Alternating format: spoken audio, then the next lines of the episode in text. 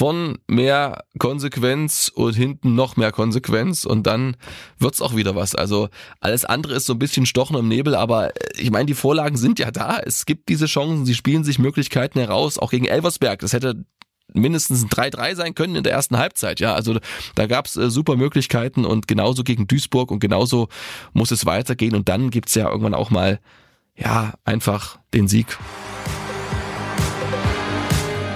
Badkurvenversteher, der MDR Sachsen-Anhalt HFC Podcast. Hallo und herzlich willkommen zu einer neuen Folge Badkurvenversteher, dem MDR-Podcast über den Hallischen FC. Mein Name ist Oliver Leiste. Schön, dass ihr wieder mit dabei seid.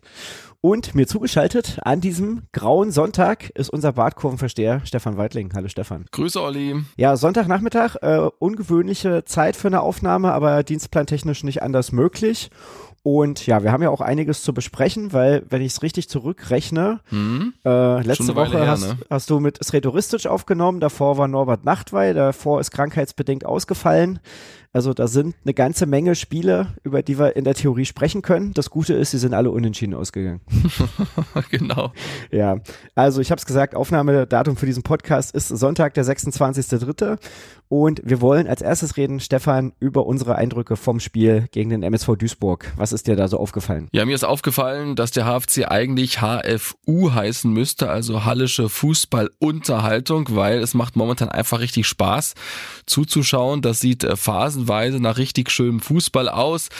So, wenn man das Spiel gegen Duisburg nochmal Revue passieren lässt, dann muss man sagen, also Acht Tore wären theoretisch möglich gewesen gegen den MSV, aber, und das ist auch eine Erkenntnis, die zieht sich jetzt die letzten Wochen durch, seit der Verletzung von Jonas Niedfeld hinten brennt's. Ne? Man ist sehr, sehr anfällig und auch sehr wackelig bei Standards, bei Ecken, können wir noch mal drüber reden, weil beide Tore von Duisburg sind ja nach einer Ecke gefallen. Da gibt's große Probleme, aber insgesamt so mein Eindruck, wenn wir jetzt mal schauen, diese sieben Spiele unter Sretoristic, da hat er drei Punkte mehr geholt, als in der Hinrunde diese sieben Spiele mit André Meyer absolviert wurden. Also da gibt's einen, ja, einen leichten Trend nach oben. Und das alles Entscheidende ist für mich aber, dass es nach Fußball aussieht, dass es einfach spielerisch tolle Momente gibt und viele, viele Chancen, nur die Effektivität ist noch nicht da, aber insgesamt macht mich das trotzdem alles positiv. Da hast du jetzt schon viel angesprochen, worauf wir natürlich noch näher eingehen wollen in dieser Folge. Ähm, lass uns gleich bei der Defensive bleiben. So, du hast es jetzt angesprochen. Diesmal gab es zwei Tore nach Ecken. In den Spielen davor gegen Elversberg und gegen Viktoria Köln, wenn ich das richtig im Kopf habe, waren es teilweise sehr einfach rausgespielte Bälle aus dem Mittelfeld, wo dann der jeweilige Stürmer. Chipbälle meistens hinter die Abwehr sozusagen, genau wie gegen Elversberg und Köln. Und ja, das war jetzt natürlich auch das, was neben dem vielen Guten in der Offensive, was wir auch gleich noch besprechen werden, hängen geblieben ist, sind eben diese Probleme in der Defensive. Woran lassen die sich genau festmachen? Ist da nur Jonas Niedfelds Fehlen die einzige Erklärung? Oder? Nee, das ist sicherlich immer ein, ein Fehlerpuzzle mit ganz vielen Teilen, logisch. Also Jonas Niedfeld schon, der fehlt einfach durch seine Robustheit, durch seine Kommunikation, das merkt man. Hat mich auch gewundert, so das letzte Spiel ist gegen Duisburg, also man hat da Sebastian May überhaupt nicht in den Griff bekommen. Wir erinnern uns an den Ausgleich, das 1-1. Er kommt da angerauscht wie so eine sächsische Urgewalt. Keiner stellt sich ihm da in den Weg. Dann kommt der Ball irgendwie von einem Abpraller, von einem HFC-Spieler zu Tunay Denis, der versucht den weit zu klären, der rutscht ihm über den Spann. Dann steht Baccalords quasi völlig frei am 16er und zwirbelt den wunderschön links unten rein. Das war einfach dann gut gemacht von Duisburg, aber der Punkt war einfach, dass keine keine Körperlichkeit da ist. Und ähm, das ist ein großes Problem bei Standards. Und beim zweiten Gegentor, lasst uns das kurz noch mit ähm, analysieren, von Marvin Ajani, das 2 zu 2, was ja quasi anderthalb Minuten später nach dem Führungstreffer für Halle gefallen ist. Da war es so, dass da am kurzen Pfosten der Zweikampf verloren geht. Dann rutscht der Ball natürlich so ein bisschen unglücklich durch, ja. Aber insgesamt ähm, steht dann Ajani trotzdem völlig frei. Das muss man einfach mit einberechnen. Da muss irgendwie einer näher dran sein. Das sah aus wie Raumdeckung, aber wirklich im wahrsten Wortsinn. Also sie haben den Raum gedeckt, aber kein Gegenspieler und am Ende wirst du dann aus HFC-Sicht eben gnadenlos bestraft. Und da müssen wir jetzt auch mal den Finger in die Wunde legen. Also elf Gegentore in den letzten fünf Spielen. Wenn wir das mal hochrechnen auf die Saison, da bist du bei 85, 86 Gegentoren und damit steigst du natürlich ab. Also das ist momentan die große Baustelle da hinten irgendwie wieder den Laden dicht zu bekommen um einfach ja diese Gegentorflut zu stoppen. Ja, und das war ja im Prinzip das, ne, als Retoristisch übernommen hat, war das auffällig in den ersten beiden Spielen. Da gab es nämlich kein Gegentor gegen Oldenburg und gegen die Löwen. Genau, und jetzt hast du eben auch wieder viele. Davor war es ja auch so die Geschichte, dass du, ich weiß es nicht mehr, vier Spiele hattest, 15 Gegentore oder irgendwie sowas. Ähm, also bevor es rhetoristisch übernommen hat. Und dass du jetzt einfach auch sehr viele und sehr leichte Gegentore bekommst. Sebastian May hast du angesprochen. Da gab es ja auch noch vor dem ersten Tor von ihm auch eine Szene, wo er da auch äh, zum Kopfball hochgeht und auch Tunay Denis, glaube ich, den Ball mit der Hand abwehrt, oder nicht? Ähm, das war ein klarer Handelfmeter, weil der Arm von Tunay Denis da nicht ähm, angelegt ist am Körper. Das ist eine klare Vergrößerung der Körperfläche, also da haben sie richtig Glück gehabt. Ja, sagen wir so, mit einem Videoschiedsrichter äh, wäre das auf jeden Fall ein Elfmeter gewesen, ne? Ja, wäre ein klarer Elfmeter gewesen, genau. Und da fing das ja schon an. Da fing das ja schon an. Und äh, du hast halt gemerkt, dass Duisburg das auch gespürt hat, ne? Und ich hatte auch so das Gefühl, dass halt er auch gemerkt hat, dass man ja dem irgendwie nichts entgegenstellen kann. Und da sind wir natürlich auch bei der Frage, warum da kein Alexander Winkler da hinten steht, den ich körperlich auf jeden Fall da eher und stärker gesehen hätte. Oliver? Ähm, na, ich war jetzt die letzten Tage im Urlaub und deswegen nicht so oft beim Training, aber vielleicht kann ich dir die Frage ja zurückgeben und du kannst sie uns beantworten. ja, also wir haben es rhetoristisch darauf angesprochen. Also er hat ganz klar gesagt, ähm, dass Sören Reddemann und Vollert ähm, beide ganz klar vor Alexander Winkler sein. Das würde er halt aus dem Trainingsbetrieb herausnehmen oder würde es einfach sehen im Training. Ähm, ich habe jetzt auch nur zwei Einheiten gesehen. Einmal war ich mit der Kamera da, konnte ich auch nicht so genau hingucken und das ist, fällt mir eh schwer dann zu gucken, ob der wirklich da schlechter ist. Aber nun ist es nun mal so. Ein Punkt ist natürlich Sören Reddemann macht für mich wirklich einen besseren Eindruck. Das habe ich auch im Podcast gesagt, dass er irgendwie präsenter wirkt, kommunikativer. Ich hatte ihn auch am Freitag nach seiner roten Karte im Interview auch sehr aufgeräumt, sehr klar. Für mich derjenige, der am besten gesprochen hat. Beim HFC war ich sehr überrascht. Also der hat wirklich so einen Schub bekommen. Vielleicht habe ich es auch vorher nicht so richtig wahrgenommen, aber da war ich wirklich positiv angetan. Du hast ja aber Janis Vollert auch genannt. Er hat jetzt die letzten beiden Spiele auch nicht gespielt, beziehungsweise jetzt gegen Duisburg ist er spät eingewechselt worden nach der roten Karte. Ähm, dafür hat Niklas Landgraf in der Viererkette gespielt was hat er denn, was dann Vollert auch noch nicht hat? Weil normalerweise, wenn Vollert fit war, der hatte zuletzt ja auch ein paar Verletzungsprobleme, aber normalerweise hat er ja immer gespielt, wenn der fit war. Ja, richtig, richtig. Und ich kann mich jetzt auch nicht erinnern, klar, es gab mal so einen Stellungsfehler, wo er gespielt hat, aber jetzt so einen richtig dicken Bock, das ist mir jetzt nicht in Erinnerung geblieben. Aber der Trainer hat sich so entschieden und äh, war jetzt wahrscheinlich im Nachhinein bist du immer schlauer, aber das waren jetzt nicht, glaube ich, die besten Entscheidungen. Also gerade bei diesen Eckbällen, da hätte ich mir einfach mehr Körperlichkeit gewünscht und da wären Vollert und Winkler allein durch ihre Körpergröße schon anders als jetzt ein Landgraf da an der Innenverteidigung. Aber unser Trainingsweltmeister, der Dieter, liebe Grüße, habe ich jetzt gesehen bei Facebook, hat er wieder ganz fleißig berichtet, was so los war beim Training und meinte, Jonas Niedfeld könnte eventuell schon zum nächsten Spiel äh, dem HFC wieder zur Verfügung stehen. Was sind da deine Infos? Ja, also er hat es ja auch selber gesagt, dass sich das vorstellen kann.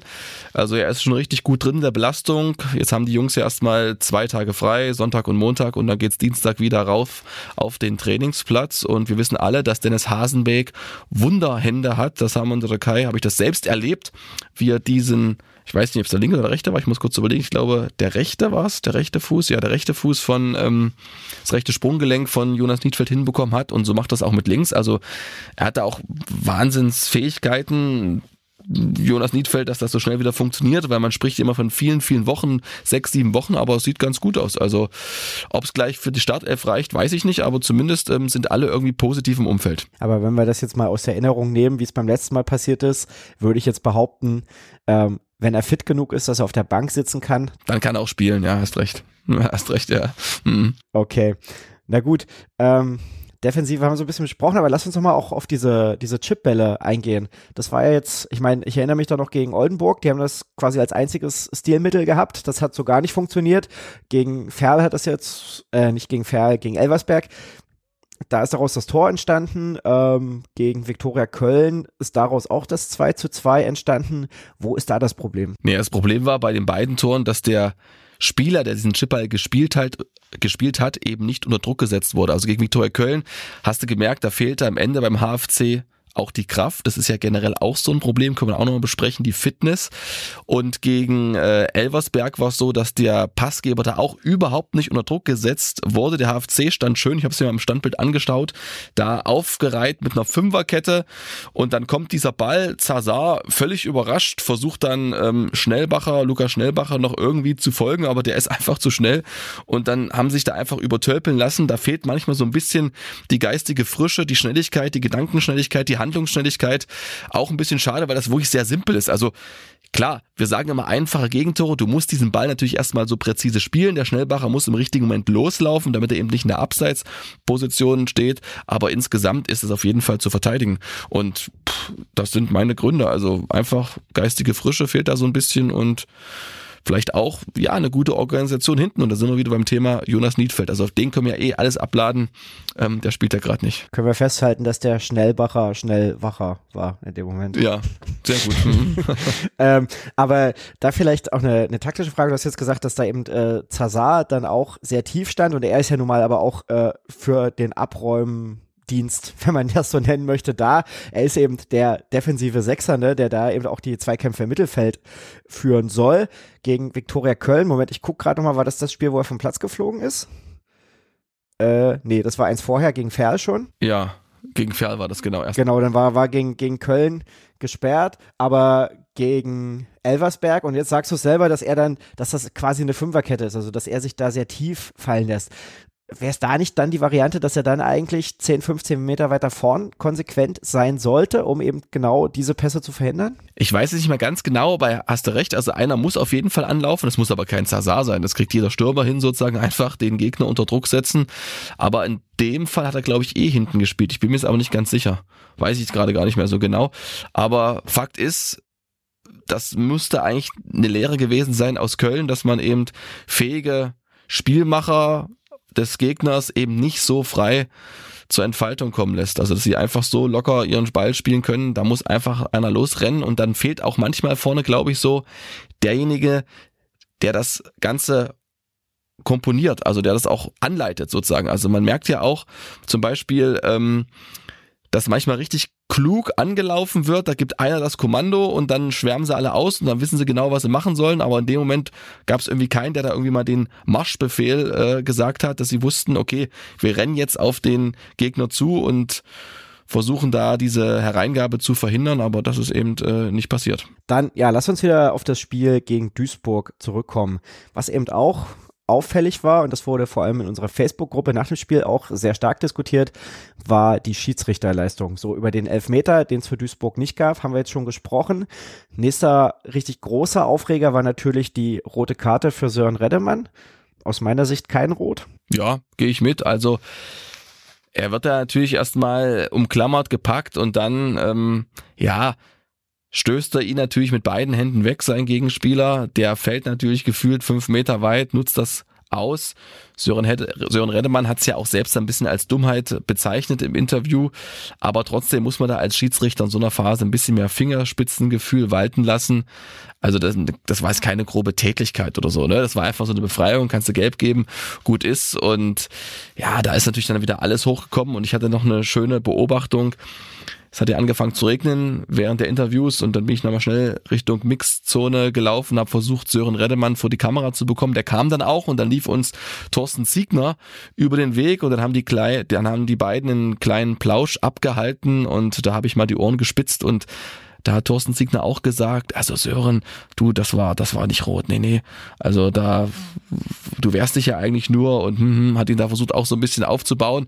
Also auch Thorsten Siegner hat so gesehen, dass es eben keine rote Karte war und ich kann mich noch dran erinnern, ich habe ja Schiedsrichter Bacher äh, getroffen. Ich kam an, er kam auch an, habe mich kurz mit ihm unterhalten. Er war ja schon am Vortag angereist aus München wo man denkt, na Mensch, da ist ja eigentlich entspannt, hatte noch so einen schönen Tag äh, in der Stadt am Freitag und er war ja auch einer, wo viele geungt haben. Wir erinnern uns 2019 HFC, damals trainiert von Thorsten Ziegner im Heimspiel gegen Preußen Münster, da gab es dieses Wechselwirrwarr. Die Neuen wurde angezeigt, galt eigentlich einem Münsteraner Spieler, einer aus Aserbaidschan, ich weiß nicht gar nicht mehr, wie der heißt, aber egal. Und Pascal Sohm ging raus, weil er dachte, er wäre gemeint mit der neuen und dann kam Warshausen zu spät und dann fiel das 2-2 und dann wollte man sogar noch juristische Schritte einlegen. Man war damals Tabellenführer, also irgendwie wussten da alle schon, oh Mann, haben schon viele mit den Augen gerollt auf der Tribüne, nicht bitte dieser Bacher.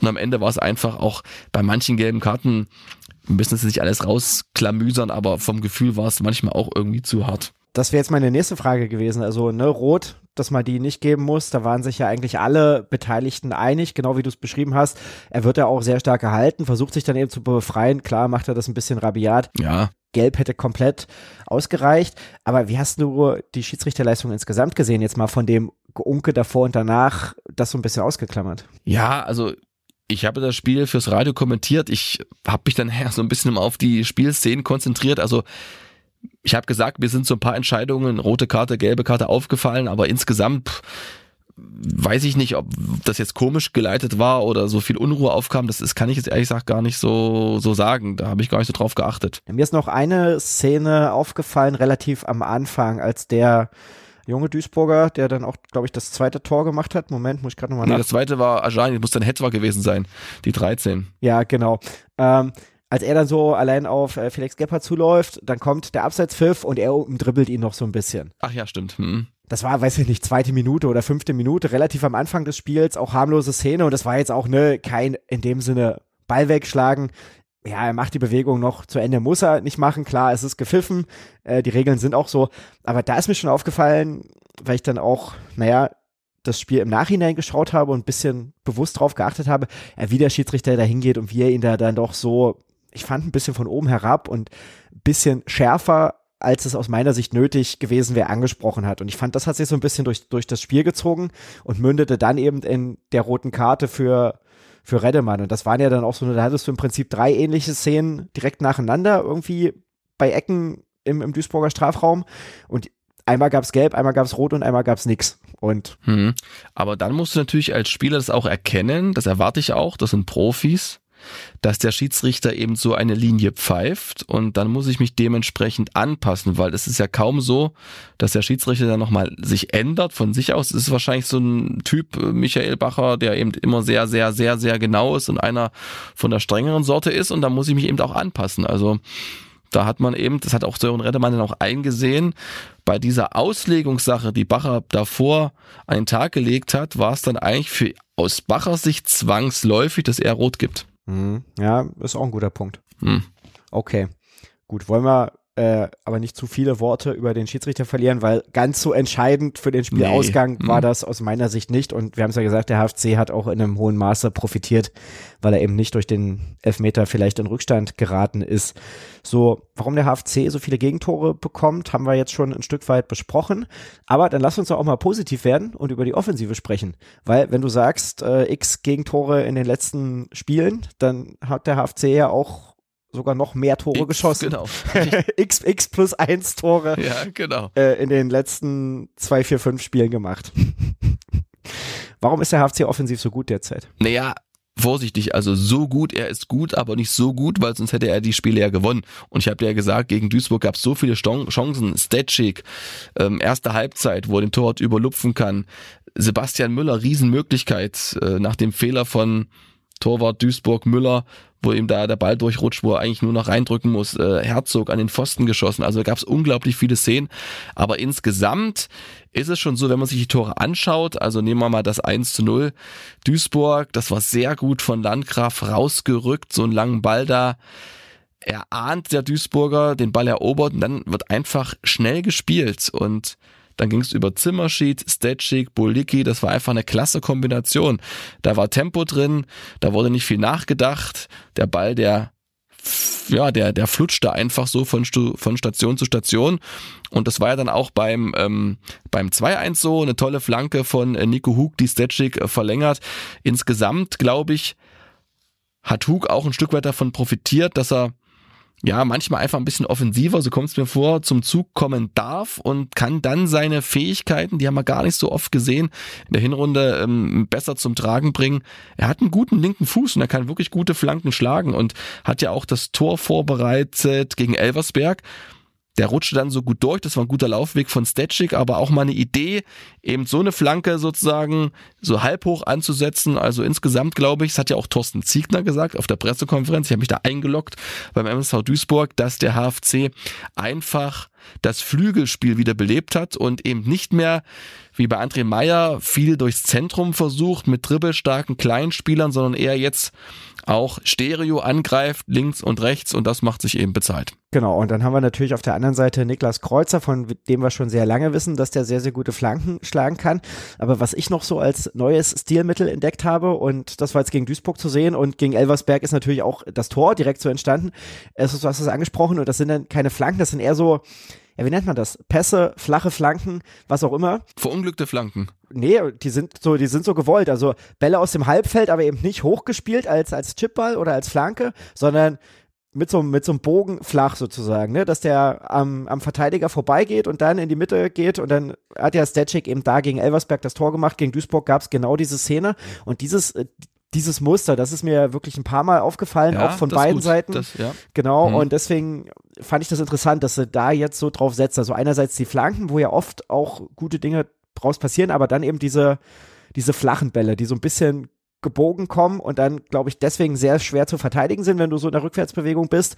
Und ja, das hat der HFC jetzt relativ konsequent gemacht und ist dadurch zu Chancen gekommen. So ist es. Und ähm, wenn wir uns anschauen, die Bilanz von Dominik Stetschik und äh, Bolicki, der hat jetzt getroffen, Stetschik die letzten beiden Tore vorbereitet, davor zwei Tore erzielt. Also irgendwie passt dieses Konzept, was du gerade so mit Halbfeldpässen beschrieben hast, Halbfeldflanken, eigentlich sehr gut zu diesen beiden Stürmertypen. Omladic fehlt, äh, nicht Omladic, sondern Berko fehlt ja noch verletzt und die haben sich da irgendwie auch drauf eingestellt. Also ich habe das Gefühl, dass Stetschik und Bolicki sich in diesem System wohler fühlen und dadurch auch erfolgreicher sind. Zumindest wenn man die Quoten sich anschaut, gibt's eigentlich keinen Zweifel. Und ich warte, ich zähle jetzt gerade nochmal drei, fünf, sieben, acht, ja, zehn Tore in äh, fünf Spielen. Ja, das ist natürlich, das ist schon auch eine, eine starke Quote so, ne? Also das muss man eben auch sagen. Ja, ja. Das sind dann, das sind fast, ähm, was sind das? Zehn Spiele, fünf Tore, ja? Nee, Fünf Spiele das hast du gesagt. Fünf Spiele, zehn Tore, so rum, so genau. Richtig. Hm. ist eben schade, dass aus, aus dieser Menge an Toren dann irgendwie nur ein Sieg gegen Meppen rausgesprungen ist. Ähm, aber, und dann kommst du eben, hast du ja auch gesagt, ne, waren ja trotzdem auch noch etliche Chancen da, die sie eben nicht genutzt haben. Und das Ja, ist eigentlich mhm. So von der Spielanlage und da hat man wirklich das Gefühl, okay, du, du nimmst auch das Stadion wieder mit, es passiert was, so, ne, es ist irgendwie Action. Für Duisburg hat, hat, auch Action geliefert, keine Frage.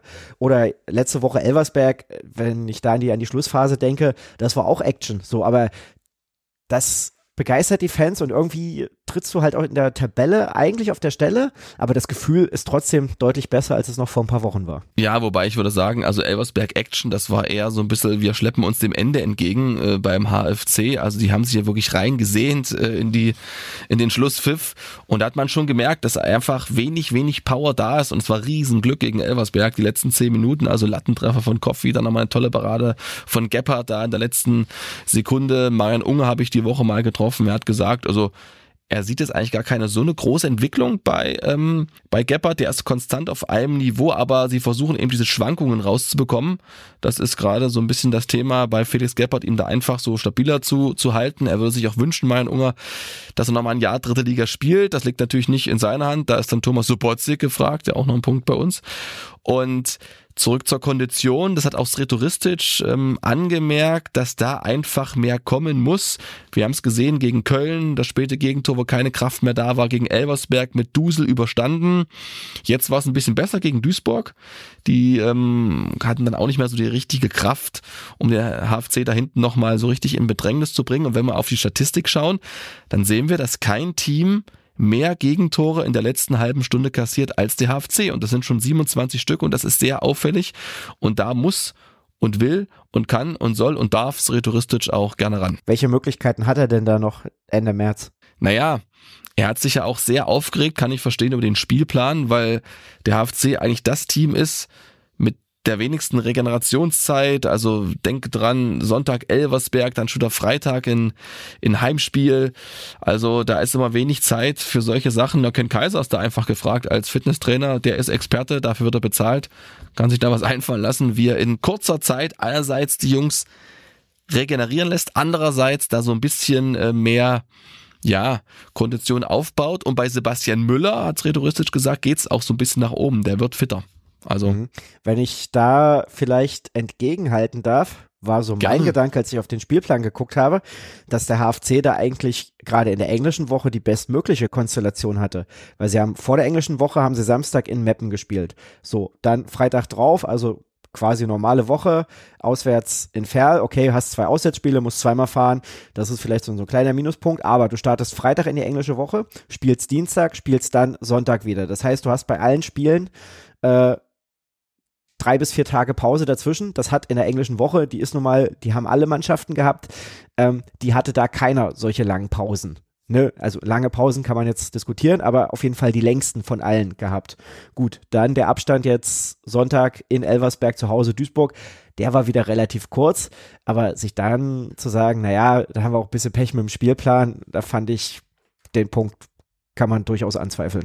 Ja, ich glaube, er meinte ja auch dann das Osterwochenende, da spielt man ja Samstag gegen Aue, dann Montag Landespokal gegen Weißenfels, das ist nur ein Tag Pause, ich meine, das ist schon ganz schön kurz, kann ich verstehen. Wobei das ja vielleicht auch noch verlegt wird, ne?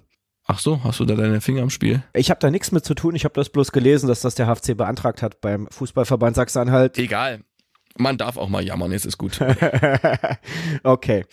Ähm, wollte ich nur festhalten, also die, die Ausrede lasse ich nicht so richtig gelten. Sehr gut, da packst du zu. Mhm. Was fehlt denn dem HFC noch, um jetzt auch mal wieder ein paar Spiele zu gewinnen? Ja, vorne einfach effektiver werden. Ich glaube, von mehr Konsequenz und hinten noch mehr Konsequenz und dann wird's auch wieder was. Also alles andere ist so ein bisschen Stochen im Nebel, aber äh, ich meine, die Vorlagen sind ja da. Es gibt diese Chancen, sie spielen sich Möglichkeiten heraus, auch gegen Elversberg. Das hätte mindestens ein 3-3 sein können in der ersten Halbzeit. Ja, also da gab's äh, super Möglichkeiten und genauso gegen Duisburg und genauso muss es weitergehen und dann gibt's ja irgendwann auch mal ja einfach den Sieg. Anders geht's da nicht, oder Olli? Ich weiß es nicht. Hast du noch eine andere Idee?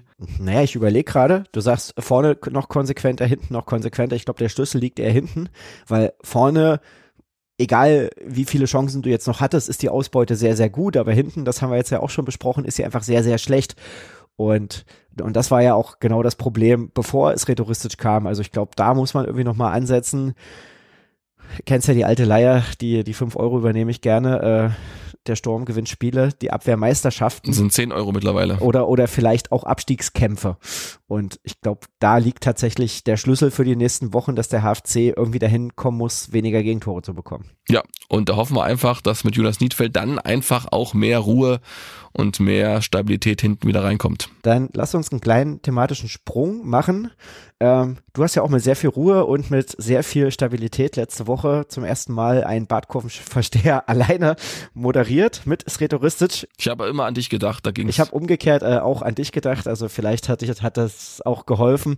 Ähm, Nee, aber war jetzt das, das erste Mal in der Konstellation, wird sicherlich in Zukunft auch öfter mal so passieren. Aber wie war es denn für dich? Ja, war eine sehr schöne Erfahrung. Also ich habe es Retoristic hier unten abgeholt. Der wurde ja von ähm, Lars Töffling äh, hierher geleitet ins MDR Funkhaus. Lars Töffling von weggefahren. Dann hat man fürs Retoristic direkt vorm Funkhaus einen Parkplatz reserviert. Also wie ein Staatsgast wurde er hier empfangen und da ging es quasi hoch. Übrigens, äh, unser Sicherheitsmann an der Pforte, der kannte ihn auch, weil seine Frau, das ist die Frau Pauli, die arbeitet ja an der H in der HFC-Geschäftsstelle. Also da war gleich ein Mini-Anknüpfungspunkt da. Ich glaube, das Redoristisch hat es gar nicht richtig mitbekommen. Der war fokussiert aufs Interview. Und dann saßen wir oben. Er wollte Wasser mit ähm, Sprudel haben kein Leitungswasser, haben wir alles möglich gemacht. Kollege Fabian Brenner ist zum Automaten, hat noch eine kleine Flasche 05er mit ähm, Sprudelwasser geholt, die hat er auch ausgetrunken. Und wir waren beide, glaube ich, so ein bisschen so leicht aufgeregt. Das ist ja immer nicht so einfach, wenn dir jemand eins zu eins gegenüber sitzt und du musst dann immer die Fanfragen sortieren und deine eigenen Fragen und zuhören, was äh, Rhetoristisch sagt. Weil manchmal ist es ja so, dann kann man das auch mal so ein bisschen abkürzen, weil sich sonst vielleicht so Wiederholungen auftun bei deinem Gegenüber. Da muss man also auch mal dazwischen grätschen. Aber insgesamt hat es auf jeden Fall Spaß gemacht. Sretoristic sehr angenehmer Zeitgenosse und äh, hat ja auch ein bisschen was erzählt. Also er ist ja eh einer, der so ein bisschen zurückhaltender ist als zum Beispiel André Meyer, einfach vom Naturell, glaube ich. Wobei das ja die Spieler eigentlich ganz anders sehen, wenn man sich mit denen unterhält. unterhält zum Beispiel Tom Zimmerschied hat gesagt, also sie haben unglaublich lange Videoanalysen.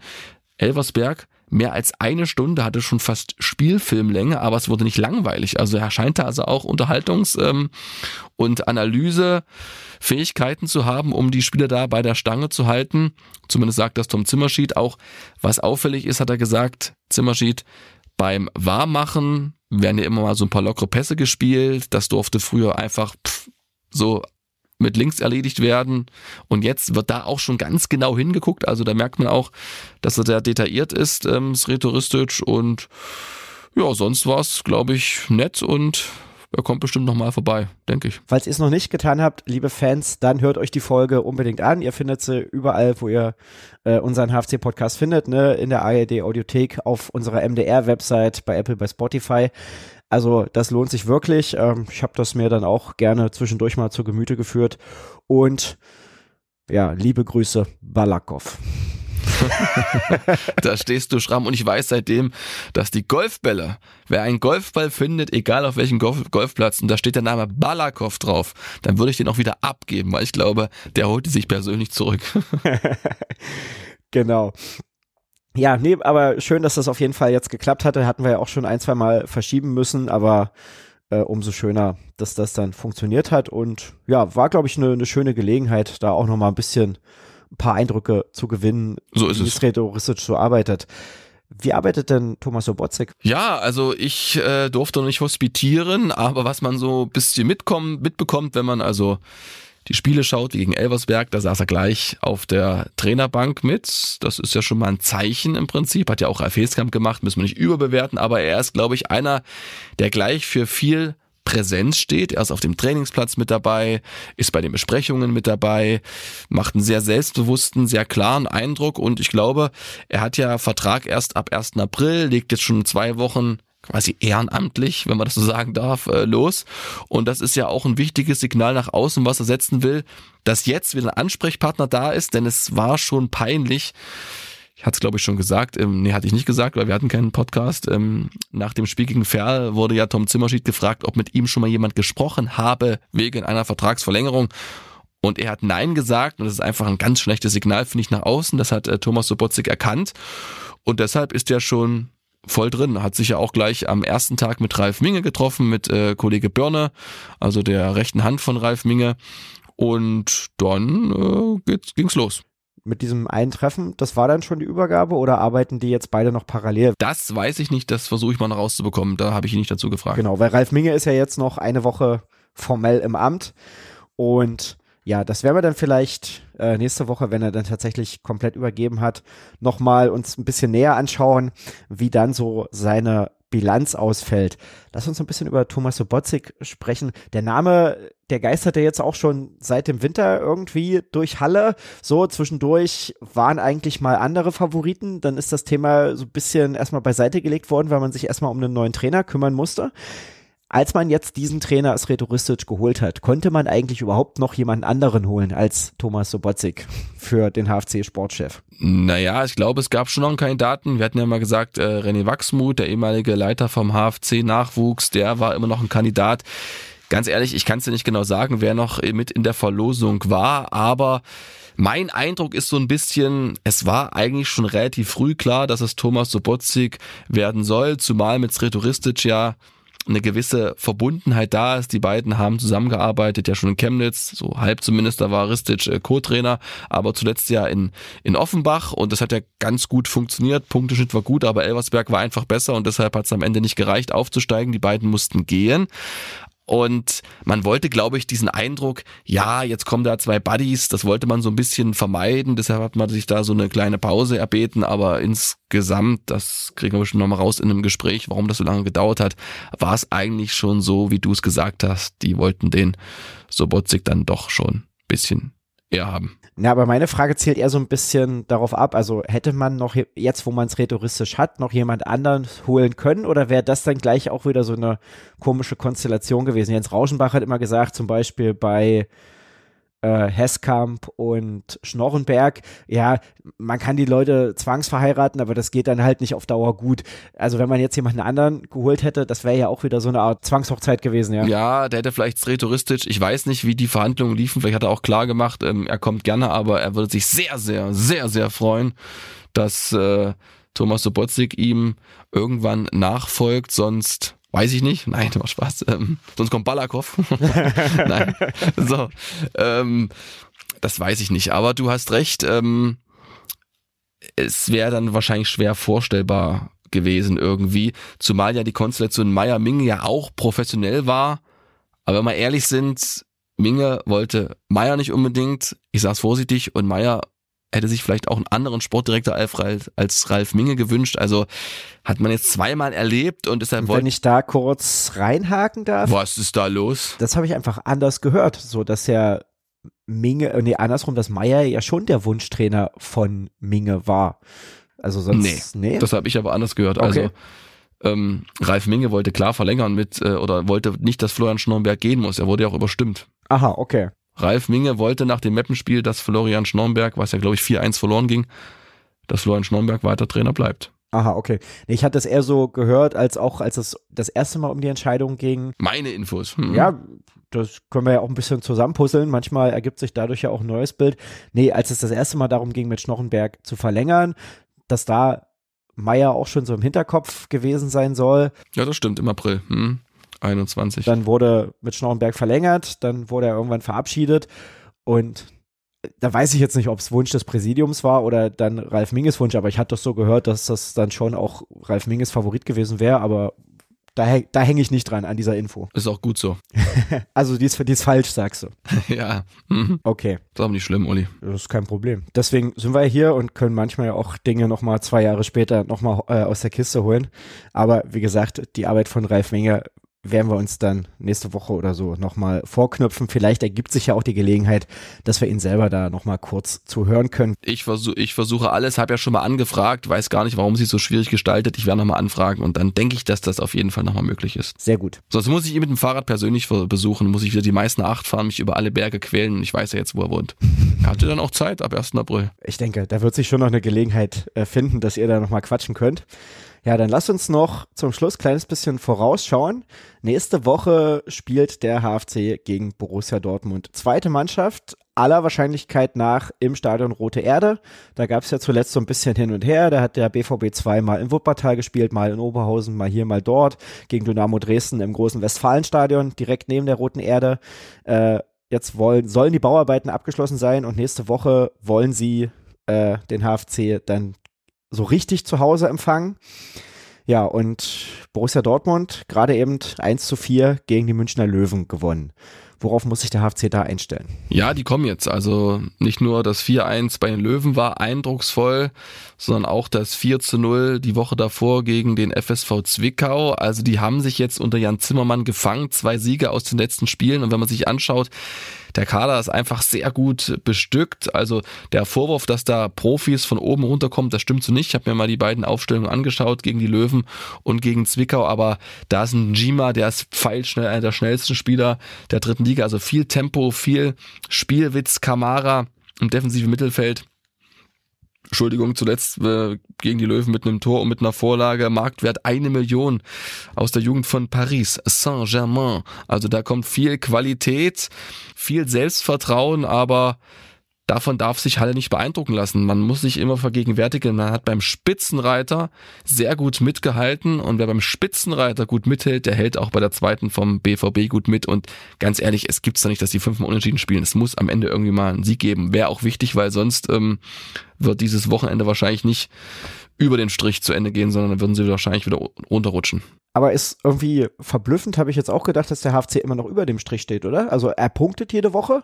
So, das, das hilft ja ein bisschen, aber. ja, aber jetzt haben alle aufgeholt, ne? Bayreuth gewonnen, Zwickau gewonnen, ähm, Meppen gewonnen, nur Oldenburg hat Fehlern gelassen, richtig. Also das geht jetzt nochmal gut, aber mit 28 Punkten, sind es 28 Punkte, ja. ja. 28 Punkten, da ähm, wirst du nicht die Klasse halten. Nee, das ist, ist ja klar. Rot-Weiß Essen rutscht wieder so ein bisschen unten ran, ne? Die haben auch nur 33, die haben jetzt schon. Ja, und Ingolstadt vor allem, also das Guarino Capretti, kenne ich nicht, aber ich muss sagen, wenn ich sehe, bei äh, Dresden kein Spiel gewonnen und jetzt irgendwie eins in äh, neun Versuchen mit Ingolstadt, kann er auch dankbar sein, dass er immer Vertrauen bekommt von Vereinsbossen, finde ich. Das stimmt ja gut, aber äh, natürlich vorher in Ferl hat er auch äh, überragende Arbeit geleistet. Ja, es war eine, eine Station, die war sehr gut, richtig. Genau. Aber, aber dann kam nichts mehr. Das ist ja häufig im Fußball, dass man da auch von lebt. Da hat er, der Kollege von Magenta hat auch so eine Formulierung verwendet für Benjamin Gört, hat gemeint, in Meppen hat er mal 19 Tore gemacht und eigentlich lebt er davon. Mhm. So. Ähm, und das ist, ist bei Guarino vielleicht so ähnlich, dass er eben mit dieser wirklich, wirklich tollen Saison von Ferl sich da auch so einen Namen gemacht hat, dass zumindest mal noch zwei andere Vereine auch sagen, ja, dann probieren wir es mal mit ihm. Und mit Kniat macht's genauso gut, muss man auch sagen. Also sein Nachfolger macht das klasse in Ferl. Egal. Aber äh, ich gebe dir auf jeden Fall recht, mit noch mehr Unentschieden wird's auf jeden Fall schwer, sich da unten abzusetzen. Oh, Wie viele Spiele sind's noch? Neun? ich glaube ja, ja. Neun Punkte? Nee, das reicht nicht. Hm. Dann wären es 37 mit Unentschieden. Aber wenn, wenn ich das echt sehe, ja, Meppen 24, die sind wirklich fast so also ein bisschen abgeschlagen, aber jetzt auch noch nicht weg, ne? Und Zwickau 27, Oldenburg 27, Bayreuth Halle 28, Dortmund 30, Essen 33. Also so eine enge Kiste, das ist auch sehr, sehr spannend. Also da kannst du eben auch mit jedem Spiel da gegen diese Gegner kannst du da auch richtig was reißen. Ja, zumal der HFC von allen Mannschaften unten ja auch die meisten Tore geschossen hat. Also das ist eine ganz andere offensive Qualität, auch wenn wir die Effektivität bemängelt haben, als jetzt bei Oldenburg oder bei Bayreuth, gehört auch zur Wahrheit. Das stimmt. Aber soll ich dir was sagen? In der Roten Erde habe sogar ich schon mal ein Tor geschossen. Wirklich? Ja. Gibt's das bei YouTube? Das gibt's leider nicht, nee, aber es gibt immer einmal im Jahr so ein, so ein Twitter-Treffen, wo sich Menschen treffen, die äh, bei Twitter sich irgendwie mit Fußball auseinandersetzen. Und da gibt's auch immer ein Fußballturnier, der sogenannte Hass-Cup, äh, aber wo sich sehr wenig gehasst wird. Und irgendwann wurde das mal in Dortmund ausgetragen, dieses ganze Event. Ah, Und dann eben auch, das Turnier wurde dann in der Roten Erde gespielt und da habe ich ein Tor gemacht. Wow. Also vielleicht äh, gibst du es rhetoristisch mal meine ich Nummer. bin beeindruckt. Ja, ja. dass ich ihm sagen kann, wo in der roten Erde das Tor steht. Sehr gut. Okay, Stefan, ähm, ich bin für heute am Ende meiner Liste angekommen. Hast du noch irgendwas, worüber wir reden sollten? Nö, habe ich erstmal nicht. Alles klar. Dann wollen wir für heute zum Ende kommen. Ihr habt's gehört, liebe Fans, ihr könnt uns abonnieren bei Apple, bei Spotify, in der ARD Audiothek, überall sind wir zu finden. Es gibt auch eine Facebook-Gruppe, die heißt genau wie dieser Podcast Bartkurvenversteher und ihr merkt das, wir versuchen da äh, eure Meinung, eure Sichtweisen immer wieder sehr, sehr, sehr gerne mit einzubeziehen. Und ja, dann werden wir nächste Woche schauen, äh, wie sich der HFC dann in Dortmund geschlagen hat und ob er es vielleicht doch mal schafft, nicht unentschieden zu spielen. Weil, Stefan, um auf deinen Eingangs äh, hallische Fußballunterhaltung nochmal zurückzukommen, man könnte es ja auch hallische Fußball unentschieden nennen, den HFU. Ne? Noch besser. Der Punkt geht an dich sehr gut. Hm. Nee, HFUU, Hallische Fußball, Unentschieden Unterhaltung. Aber das ist jetzt Quatsch. Okay. Wir machen jetzt Schluss. Wird noch verrückter. Hm. Genau. Dann möchte ich mich bei euch bedanken heute äh, für eure Aufmerksamkeit, fürs Zuhören und Stefan, dir ganz vielen Dank für deine Ausführungen. Gerne, Olli. Bis bald, mein Lieber. Ciao, ciao. Bis dann, ciao. Badkurvenversteher, der MDR Sachsen-Anhalt HFC-Podcast.